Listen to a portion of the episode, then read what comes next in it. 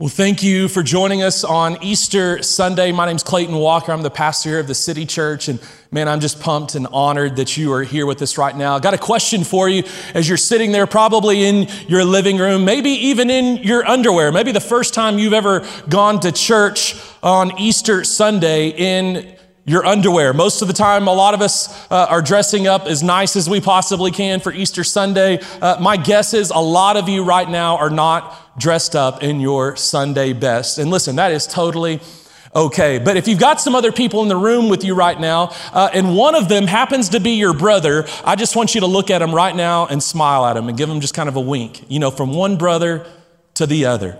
And let me ask you, how many of you have a brother? Just show a hand, just lift your hand, like right there up on your, your couch or in your recliner. If you've got a brother, just raise your hand and say, Yep, that's me. I got a brother. Uh, they're right here next to me. Uh, don't, don't hit them or don't do anything like that right now. You're in church right now, so don't punch them. Just lift your hand up and say, Yep, that's me. I got a brother. Or maybe you're here, you're watching right now, and you are with your family, like with your kids, but you grew up with a brother, like you grew up with brothers. I grew up with three brothers, and I'm going to tell you right now, it was a bloody mess. Okay, one of the fights we got in, one of my brothers hit me over the back of the head with a brick and it knocked me out cold. I had one time one brother take the other brother's head and smash it through a car window.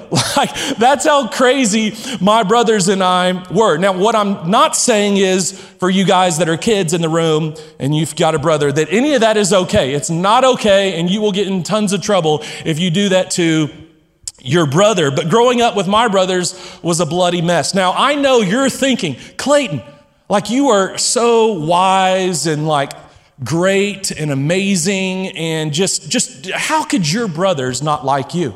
Like how could your brothers think that you're not the most amazing person in the entire world? Listen, I know. I know that's what you're thinking, and I totally get it. Like, I get it. Like, I don't know why they don't think that, or didn't think that at least, when we were growing up either. You may think that, but my brothers sure don't. My brothers sure didn't. Why? Because they know me, because I'm their brother. Well, let me ask you this What would it take, if you got a brother in the room right now, just look at him right now. Okay, my boys are probably watching right now. They're, they're sitting across or sitting next to each other on the couch. Just look at your brother and just think about it right now. Or if you've got if you got a brother, just think about it in your mind right now. What would it take for you to believe that your brother is the Son of God. Like, what would it take? What would it take for you to believe that your brother is God, like God in the flesh? Did you know that Jesus had some brothers? Jesus had a family, he had brothers. And the Gospels tell us this in Mark chapter 3 that Jesus' brother and his family thought he was crazy because he was saying things like, I and the Father are one, like me and God are one and the same. Jesus would say, If you've seen me, you've seen the Father, you've seen God. Can you imagine being his brother? And your brother's walking around claiming to be God, like the, the Son of God. Can you imagine that? Just look at your brother right now and think about it. What if they walked around saying they were God? They were the Son of God. In John chapter 7, we read that Jesus' brothers and his family actually mocking him, saying, Hey, why don't you go somewhere else and preach and perform miracles? Because, you know, you're a miracle worker, right? You're the Son of God, right? Why don't, why don't you go somewhere else and, and do your miracles? They didn't believe him. And you wouldn't believe your brother either if your brother went around claiming to be God, the Son of God. They didn't believe him. So they thought he was crazy. They thought, some translations say, they thought he was going out of his mind. And they even mocked him. They mocked his claim that he was the Son of God. You see, there's only three options that we have with Jesus. Like, there's only three things to believe about it. He's either a liar, a lunatic, or Lord. And he is who he said he is. A liar, a lunatic, or Lord. And those are your only three options. You can't say Jesus was a great moral teacher. He didn't give us that option. He claimed to be God. He claimed to be the only way to heaven. So he's either a liar and he knew none of it was true. He's a lunatic. He's crazy and he really thought he was the Son of God. He really thought that he and the Father were one. He really thought that he was the way to heaven, but he really, he wasn't. He was crazy. He was a lunatic. Or he's Lord. He's God in the flesh and he is who he says he is. Those are your only three options. So we've got to just dispel this myth that Jesus was a great teacher or Jesus is a, a, good moral prophet or someone that we should listen to or follow. He's either a liar, lunatic, or Lord, and he is everything that he said he was. Those are the only three options. Now, some of us claim to believe in Jesus, but we really have a side Jesus. You see, we are closing out a series today that we've been in over the last couple of weeks. And here's what we've said about a side Jesus. Much like a side hustle or a side chick, which is adultery, when you have a side hustle or a side chick, they're not your main thing, right? You haven't reoriented your life around that thing. It's a side thing, it's not the main thing. Some of us have a side Jesus. We may attend church a couple times a year. We may observe uh, what's going on at church, and maybe we even sing the songs and, and pray the prayers and, and, and read the verses. We watch, we observe, maybe we even participate a little bit. But we haven't reoriented our lives around Jesus' teaching, his kingdom, and his mission. Well, if you haven't gone all in with Jesus, and you haven't reoriented your life around following Him and His teachings, His mission, you've got a side Jesus. You may have a loose attachment to Him. You may think He's great. You may think He has some good things to say. You may even agree with some of the things that He says. But if you haven't gone all in with Jesus, you've got a side Jesus. And listen, I just want to be honest with you right now. I think that's a lot of us today. I think a lot of us, if we're honest, might say, I've got a side Jesus. I haven't completely reoriented my life around following him. He's not the main thing. Now, you might be wondering, what's the problem with that? Like, that's been my whole life. Like, I've attended, I've kind of watched, I've observed. I think Jesus is great. I even agree with some of the things he says. What, what's wrong with that? Can I just believe in Jesus, attend, watch, observe? Isn't that good enough? Do I really have to go all in? Do I really have to follow Jesus as the Lord of my life and completely reorient my whole life around following Jesus, his teachings, his kingdom, and his mission? How do you know if you have a side Jesus? Well, in this series, here's what I want to convince you of two things. One, there really is no such thing as a side Jesus. And two, Real life is found in following Lord Jesus. Real life is found in following Lord Jesus. And I want to show you more about what I'm talking about. If you got your Bible, turn to 1 Corinthians chapter 15. We're going to be in the book of James as well. And then we're going to be in the book of Jude, which is all the way at the end of your Bible, right before Revelation.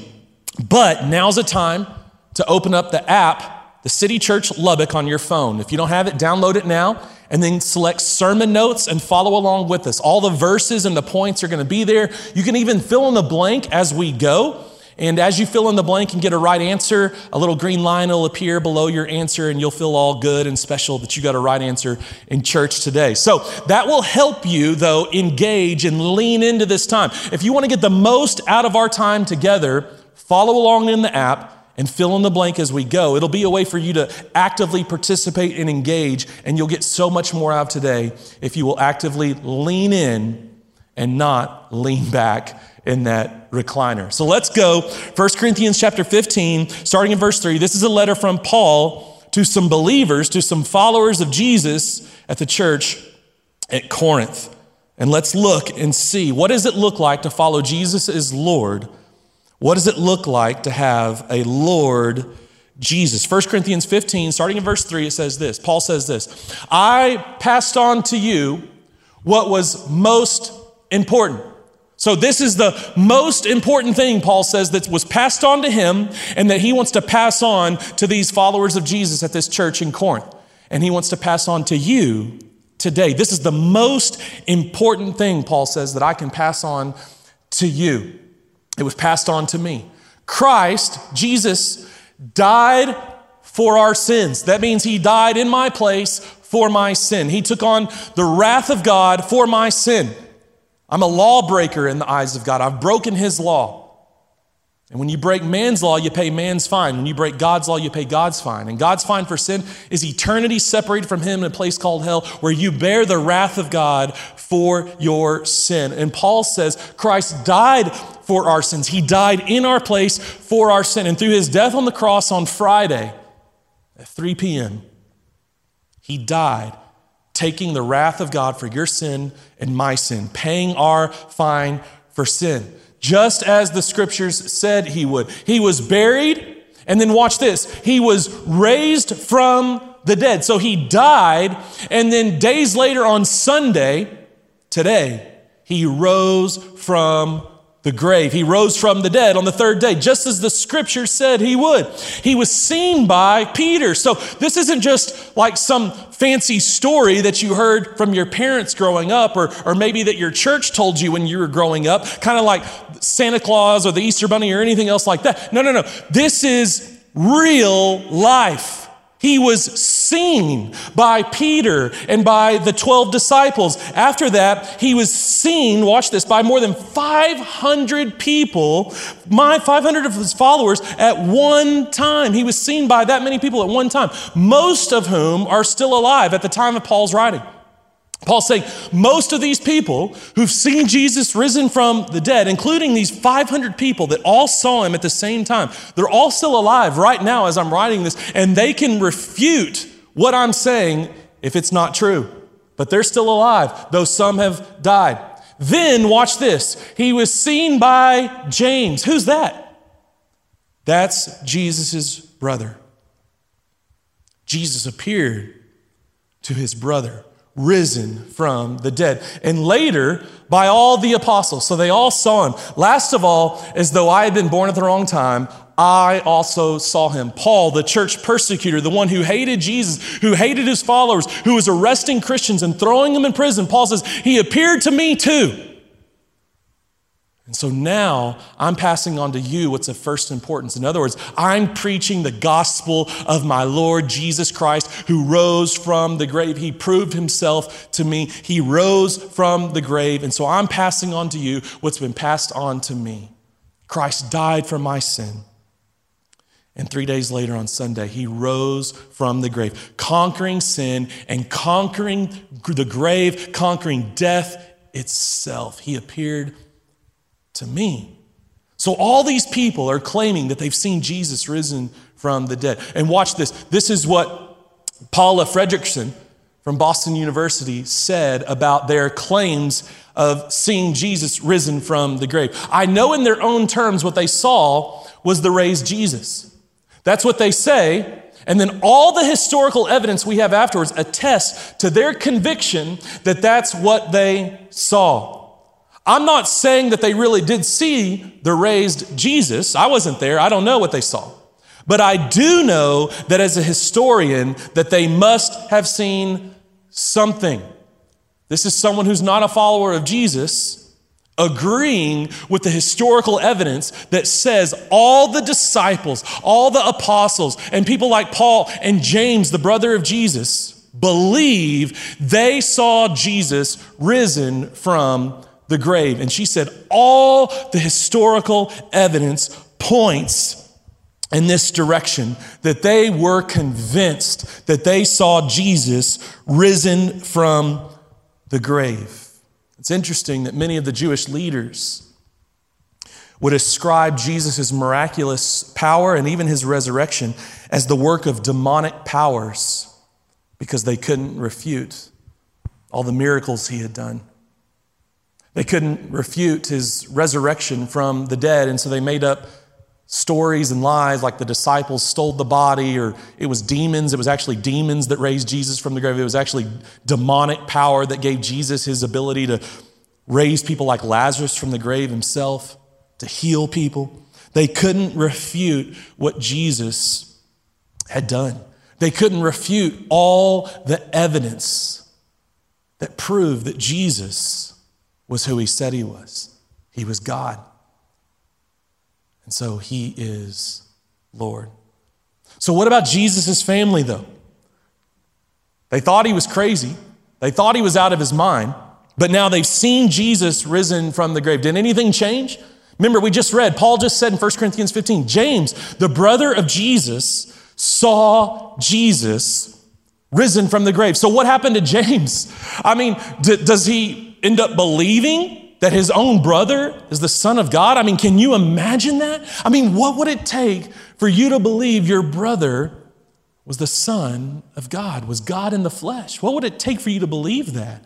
Well, James sees the risen Jesus, and watch what James says in his letter that we have in the New Testament. James 1, verse 1. This letter is from James, a slave of God and of the Lord Jesus Christ.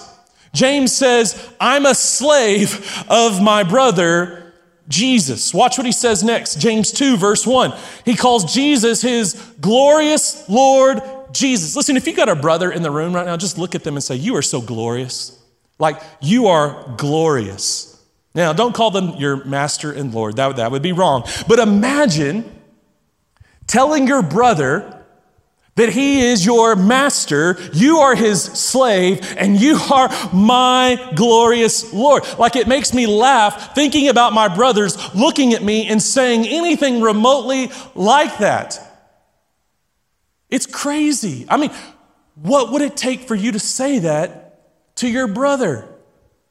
To believe that he is Lord, he is God, and he is your master, and you his. I mean, can you imagine what would it take for you to say something like this? Maybe, maybe if you saw your brother die and then three days later rise from the grave, conquering death itself, maybe then you would believe. You know, Jesus had another brother. We actually have a letter from him in the scripture too. His name's Jude. And watch what Jude said. This letter is from Jude, a slave of Jesus Christ. Jude 1, verse 1. Jude, the brother of Jesus, who thought he was out of his mind, who thought he was crazy. Jude says the same thing. This isn't just one of Jesus' brothers, this is two now of Jesus' brothers saying, You are master, I am slave, you are Lord. I'm following you. I'm giving my life, my heart over to you. Look what Jude says later in Jude 1, verse 4 Our only master and Lord, Jesus Christ. Jude calls his brother my master, my Lord. Watch what he says here. Jude 1, verse 25. All glory to him who alone is God, our Savior, through Jesus Christ our Lord. All glory, majesty, power, and authority are His before all time and in the present and beyond all time. Amen. I mean, imagine telling your brother, all glory belongs to you. All glory belongs to, uh, that's what's happening right now. Jesus' brothers are saying, All glory belongs to you, our only God. You are Lord, you are Master. Can you imagine saying that to your brother? What would it take for you to say that to your brother? What would it take for you to go from thinking your brother is crazy, out of his mind, even mocking him, to thinking that he's Lord? You see, watch this fans of Jesus say Jesus is great. I mean, I, I, I, believe in Jesus. Maybe even I, I, I agree with some of the things that you say, Jesus. Like, you're great. Like, I think you are great. Like, you are amazing. Fans of Jesus say Jesus is great. But followers say Jesus is Lord. And there's a big difference. And that's been my hope in this series is to show you the difference because fans that say Jesus is great have a side Jesus. You may think he's great. You may even agree with some of the things that he's said, but you haven't made him Lord Jesus yet. You're not a follower yet if you haven't reoriented your life around following Jesus, his teachings, his kingdom, his mission. And so in this series, and you can catch up on our app anytime, we've been looking at what does it look like to have a Lord Jesus? And how do you know? How do you know if you've got a Lord Jesus or aside Jesus? Well, it's kind of the same way you know if you're in quarantine. Like there's evidence of it, right? You've got things that you can point to that say, hey, I'm in quarantine, and here's the evidence of it. And it's things that we've all experienced. It's things that we're all experiencing to be true in this time. Like, you know, you're in quarantine if everyone in your house, including the dog, is on thin ice right now. Like, you're getting easy, you're easily getting in arguments. You're saying things like, why are you doing that this way? And do it this way, or don't do it this way, or why are you talking to me like that? You know, you're in quarantine if everyone in your house is on thin ice, right? And listen, I totally understand. And we've got help for you. Starting next weekend, we are starting a new series called Can't Stand You. And in this series, we're going to be talking about dealing with people that annoy you and that you just can't stand. Maybe it might just be the people that you've been locked up with for the past few weeks and maybe even longer. So I hope you'll join us next Sundays, we start this new series called Can't Stand You. But in the same way, there's evidence that points to the fact that we're all in quarantine. And we can look at it and say, yeah, I've experienced that to be true in my life too. It's evidence that we are in quarantine. The same is true for your life if you have a Lord Jesus or a side Jesus. You can look at the evidence. Our claims are meaningless. It's the evidence that we need to look to that will determine and will show us whether or not we have a Lord Jesus. So, watch this Lord Jesus or side Jesus? That's what we've been looking at in this series. Do I have a Lord Jesus? Am I a follower? Or do I have a side Jesus and I'm just kind of a fan of Jesus and I think he's great? Well, here's what we're going to see today. Watch this. You've got a side Jesus if you believe in Jesus, but you haven't surrendered. Let me say that again, give you a chance to fill in some of these blanks. You have a side Jesus if you believe in Jesus, but you haven't surrendered to him. Now, you might be thinking, surrender, like, surrender what? what? What does that mean? What does that look like to surrender to Jesus? Well, we've been talking about it all throughout this series, what this looks like to follow a Lord Jesus, and we're just going to give you some more evidence of this today. What does it look like to surrender? What do I surrender to Lord Jesus? Well, number one, you surrender your will. I've got a Lord Jesus if I've surrendered my will. James and Jude both call Jesus Master. Here's what they're saying I serve Jesus now. I don't serve myself. I'm not serving anyone else. I'm not serving another kingdom or a political system. I serve Jesus. He is Lord, He is Master. I've surrendered my will to Him. And so now I go where He wants me to go, I do what He wants me to do, and I say what He wants me to say. Jesus said this Not my will, but yours be done. In the face of the cross, knowing what was coming. Jesus, overwhelmed in the Garden of Gethsemane, overwhelmed with grief, Jesus said, knowing what's about to happen to him, knowing that he's about to take on the sin of the world and that his Father in heaven is going to have to turn his back on him in that moment as he takes on the sin of the world, as he takes on the wrath of God for your sin and my sin. Knowing that's coming, Jesus says, Not my will but yours be done. I do what my Father wants me to do. I go where He wants me to go. I say what He wants me to say. And watch this it's not the other way around. You see, you know you have a side Jesus if you do what you want to do, go where you want to go, say what you want to say, and then ask God to bless it. You haven't surrendered your will to Him. You've got to side Jesus. If you do what you want to do, go where you want to go, say what you want to say, and then expect God to be okay with it.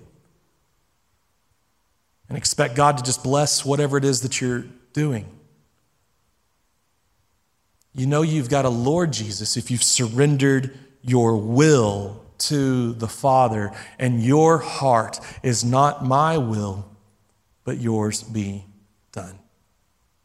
Secondly, You know you've got a Lord Jesus if you've surrendered your standard. You have a side Jesus if you believe in Jesus, but you haven't surrendered your standard. You know you've got a Lord Jesus if you have surrendered your standard. What am I talking about? Your standard of right and wrong. If you've surrendered your standard of what you believe to be right and wrong over to Jesus, you've got a Lord Jesus. But if you haven't surrendered your standard, you've got a side Jesus. In James chapter 1, James, the brother of Jesus, says this Don't just listen to the word, do what it says. Obey God's word. Don't just listen to it, don't just agree with it, do what it says. James says this in, in, in James 1 the, the follower of Jesus looks to the perfect law that gives freedom and does it. The follower of Jesus, the, the, the, one who's got a Lord Jesus, looks at God's perfect law, looks at God's word, his standard, his law that we find in his word, and says it's perfect, and then lives it out and does it. And James says it's interesting that this perfect law of God actually gives freedom. We think God's law, we think God's word wants to take away our fun, doesn't care about our fun. But James, the brother of Jesus, says, No, no, no, no, listen, you've got it all wrong. It's God's perfect law that gives you freedom freedom to live, freedom to love, freedom to have joy. It's in God's perfect law that you will find freedom.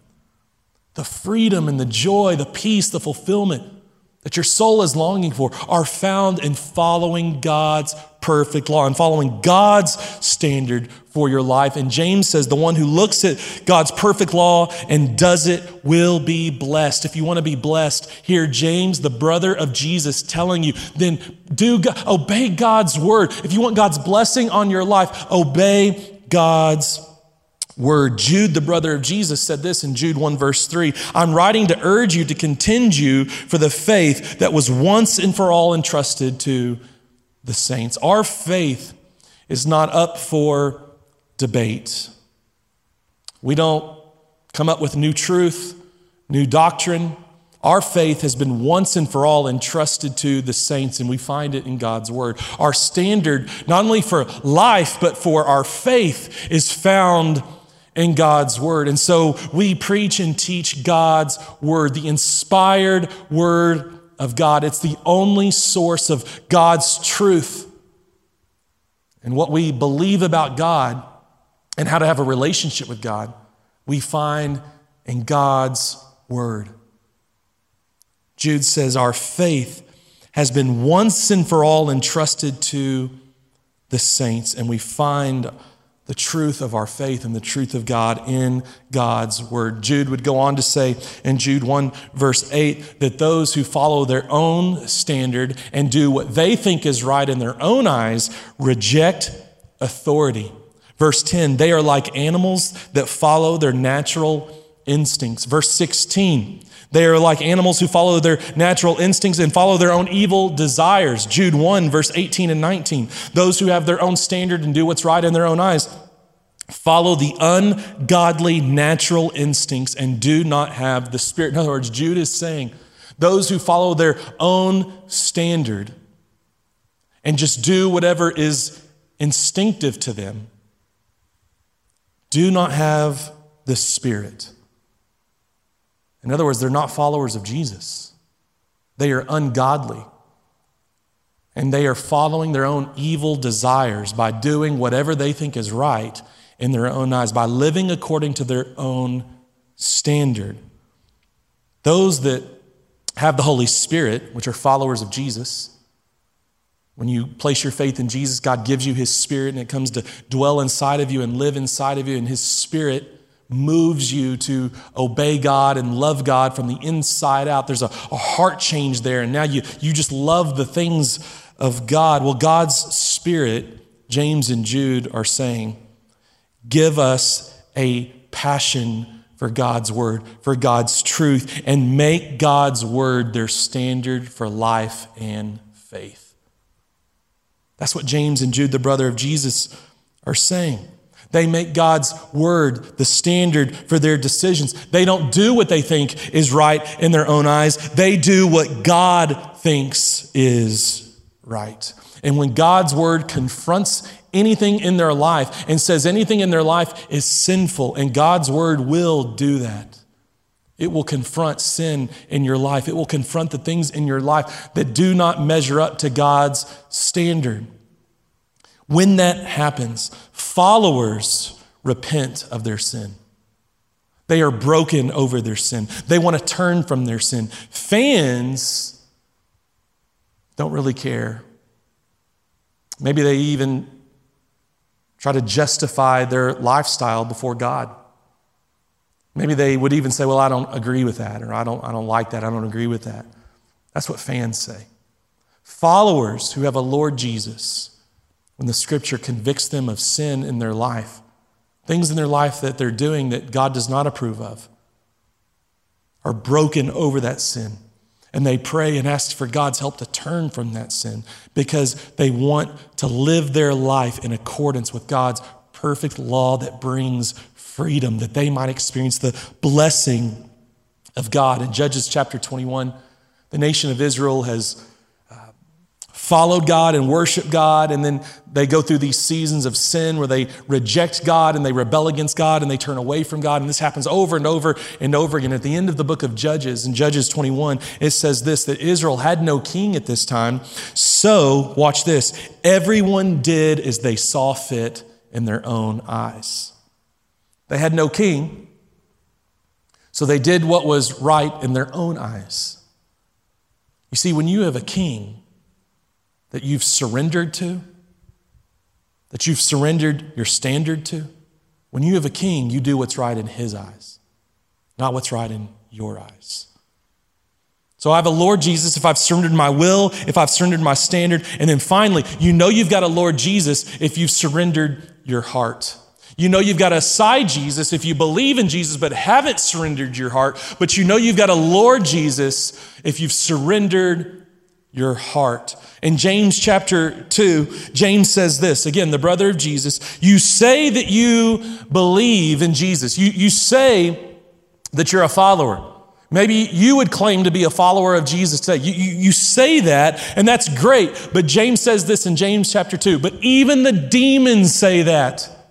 Even the demons agree and know that Jesus is Lord. They, they mentally, they, they know that. They agree with that. Even the demons believe. And so if you say you believe, that great, but that claim is meaningless because even the demons believe. Even the demons know who Jesus is. The difference, and there's a big difference between knowledge, just agreeing with Jesus and the truth of the gospel, and surrender to Jesus and the truth of the gospel. There's a big difference there. There's a big difference between knowledge and surrender. Even the demons agree and know that Jesus is Lord, but they have not surrendered. They live in rebellion against God. And so if you claim that you believe in Jesus, but, but your life isn't different, you don't have time for Him, you do what's right in your own eyes, then Jesus would say in as he said in Matthew 12, well, then a tree is identified by its fruit.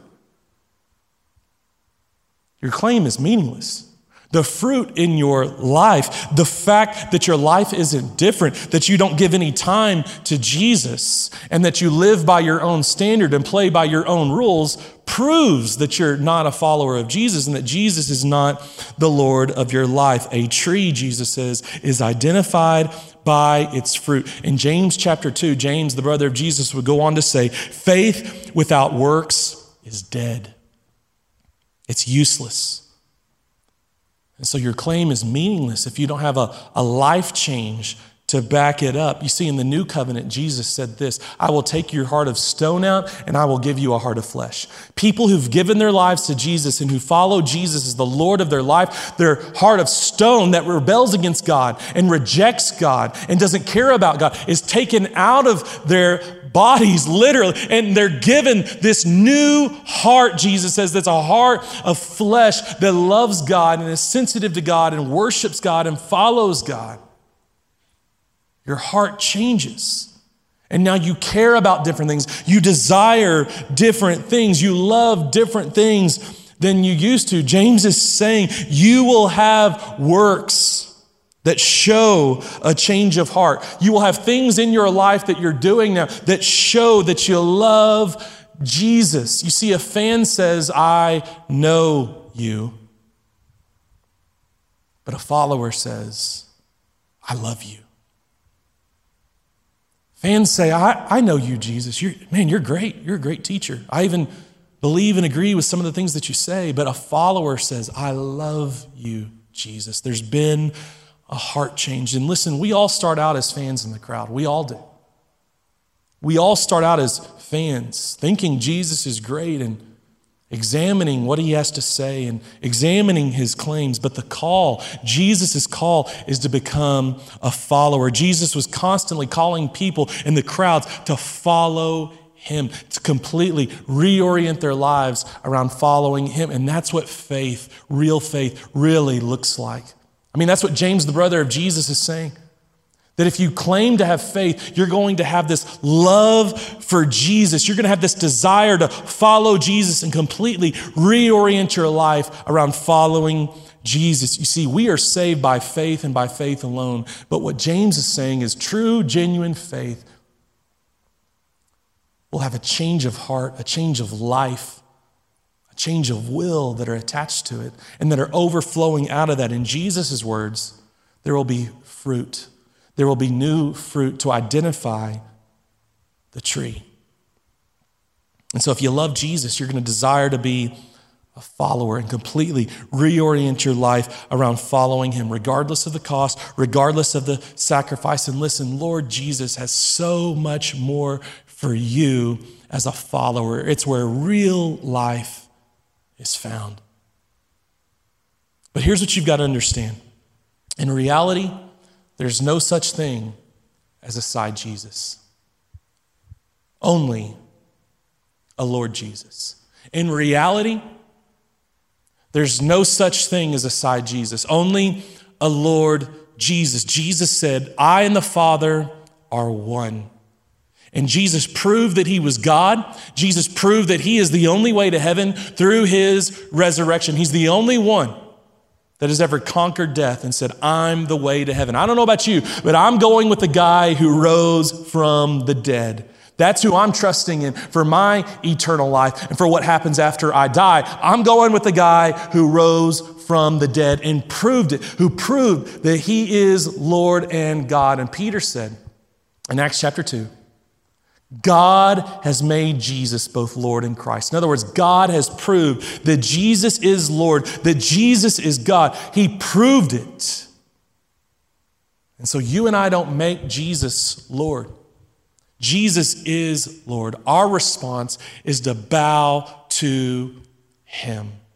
And you might say, how could you, how could you do that? How could you say that? That we should bow to Jesus as Lord. Well, here's what we've seen in this series so far that Peter saw Jesus and believed that Jesus is Lord after Jesus rose from the grave, that, that Paul saw Jesus risen from the grave and believed that Jesus is Lord. That Thomas, the skeptic who did not believe when all the other disciples had seen Jesus, he hadn't seen him yet. He didn't believe. He didn't even believe their testimony. But then Thomas saw him himself and touched his hands and touched the side where the spear went in. And then Thomas believed and said, You are Lord in God. And now, today, we've got James and Jude the brothers of Jesus saying, Jesus is Lord and God. And so, what we've said in the series, based on their testimony, based on their eyewitness accounts, Jesus is worthy of my life. Jesus is worthy of my trust. And today, here's what I want you to see Jesus is worthy of my surrender, surrendering my will, surrendering my heart, my standards, surrendering everything over to Him. He is worthy of my surrender. And to kind of help you see this play out between two brothers who would have a hard time believing that Jesus is who he said he was, I want you to see this video with my two boys talking about this. So check this out.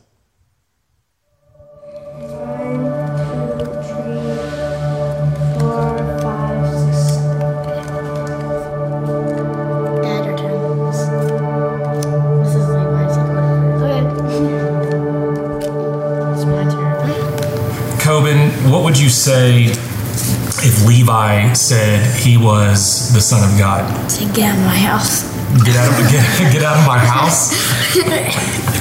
Why would you tell him to get out of your house? because he's getting crazy. Because he was getting crazy. Levi, what about you? What would you say to Coben I don't if know. he said he was the Son of God? Don't ask him that. How many lemonades have you had? How many lemonades have you had? He might have had one too many lemonades. Probably so. So you think you wouldn't believe him if he said he was the Son of God? Yeah. Did you know Jesus had brothers? yeah, James. James was one of them. there was another one too that the, uh, that at least we have a letter from in the New Testament too. Right. It starts with a J. I know. It's close to one of your names. Judah. Jude. Jude. So What did I say? your Uh, middle name is Jude. Yeah. Okay, I don't know why I and that is one of the brothers of Jesus, and he writes a letter in the New Testament too. Did you know that? Mm-hmm. So James and Jude are brothers of Jesus, and two at least two different times in the Gospels it says that Jesus' brothers thought he was crazy and that he was out of his mind. If Coben rose from the grave, like he died and then came back to life and said, Hey, look, I told you I was God, and now look, I'm proving it. You would believe that he was the he was God in the flesh? I still doubt him. Just You'd still have some doubts? Probably. I mean, it's it's weird, right? It's your brother. If Levi rose from the grave, he died, and then he rose from the grave three days later. Would you believe that he, he you would believe he's God? yeah. Would you still have some questions or some doubts? No, No. Why? Because I saw it with my own eyes. Because you saw it with your own eyes. That he proved it. Yeah. If you knew he died, and three days later he rose from the grave, and you could touch him and talk with him and spend time with him, then you might not have any other choice but to believe he was who he said he was, right? You'd go mm-hmm. from thinking he was crazy to thinking, well, he really is the Lord. He proved it. He rose from the grave. Coben, what about you? Why are you confident that Jesus rose from the grave? And it's not just something your parents have told you, Because but it's something that really happened.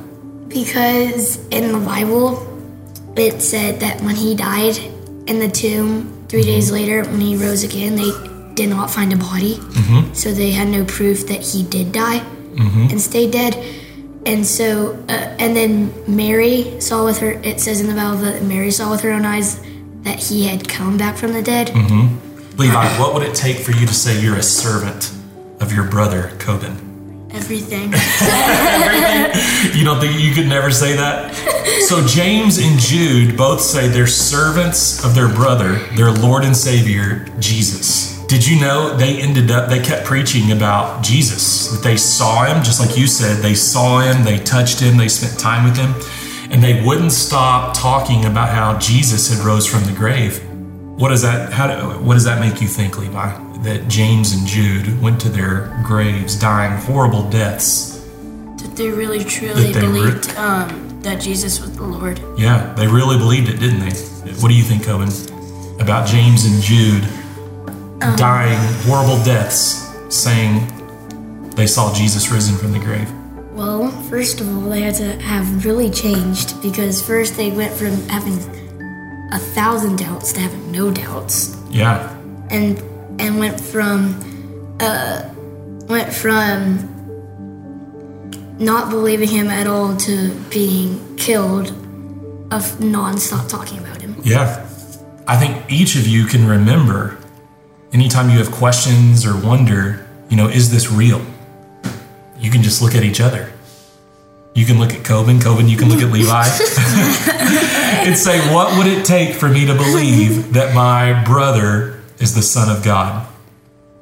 And just put yourself in James and Jude's shoes. So, whose turn was it? I feel like I'm losing. It's mine. After seeing Jesus risen from the dead, James and Jude both confess that Jesus is Lord. And they would go to their graves dying as martyrs because they would not stop preaching and teaching that Jesus is who he said he was. He rose from the grave, he proved it. James, tradition says, was stoned to death. You might be thinking, where are you getting that information from? Well, we have many different sources from the first century and early second century that tell us the story specifically of James. This is Josephus, the early Jewish, first century Jewish historian. He said this convening the judges of the Sanhedrin, he brought before them the brother of Jesus, who was called the Christ. So this is James, whose name was James, and certain others. He accused them of having transgressed the law and delivered them up to be stoned. James died as a martyr, claiming that Jesus rose from the grave and that Jesus is Lord. And this is the most persuasive evidence for the historical accuracy and defense of the resurrection.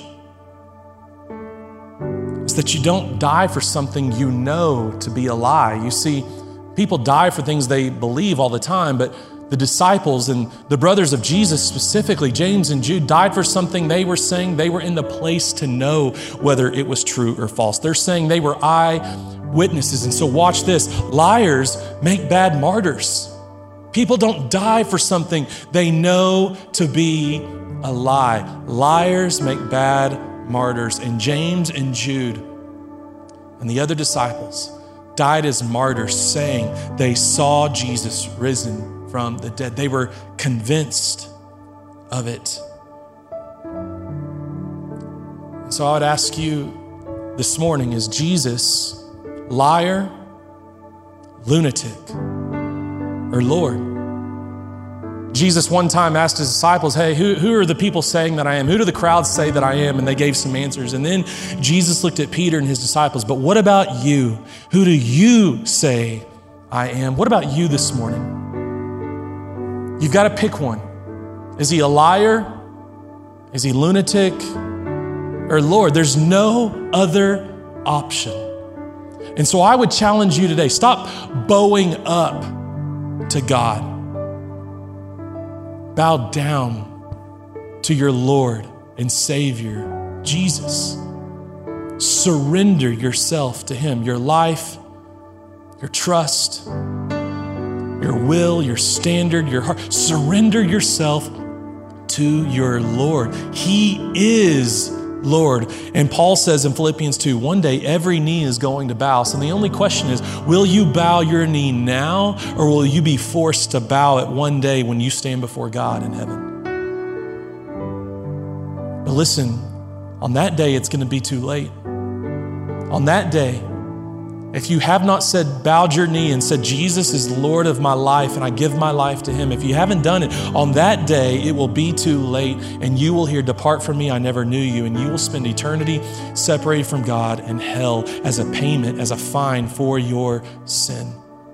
And so today I urge you, I challenge you, bow, surrender to your Lord. You know, a lot of people today are scared and rightfully so. Things like this virus show us that we're not guaranteed tomorrow, that life is shaky. It shows us that one day and reminds us that one day we are all going to die. And that idea, that thought scares a lot of us. I want to submit to you today that whether you're scared right now or not, whether you're scared of dying or not, has everything to do with who you say Jesus is. If you would make Jesus the Lord of your life, then I believe, much like the disciples, you will find that though you used to be scared, you're not anymore because you now follow a risen Savior who conquered death itself. God, I pray today that you would lead many of us for the first time to say, Jesus is Lord.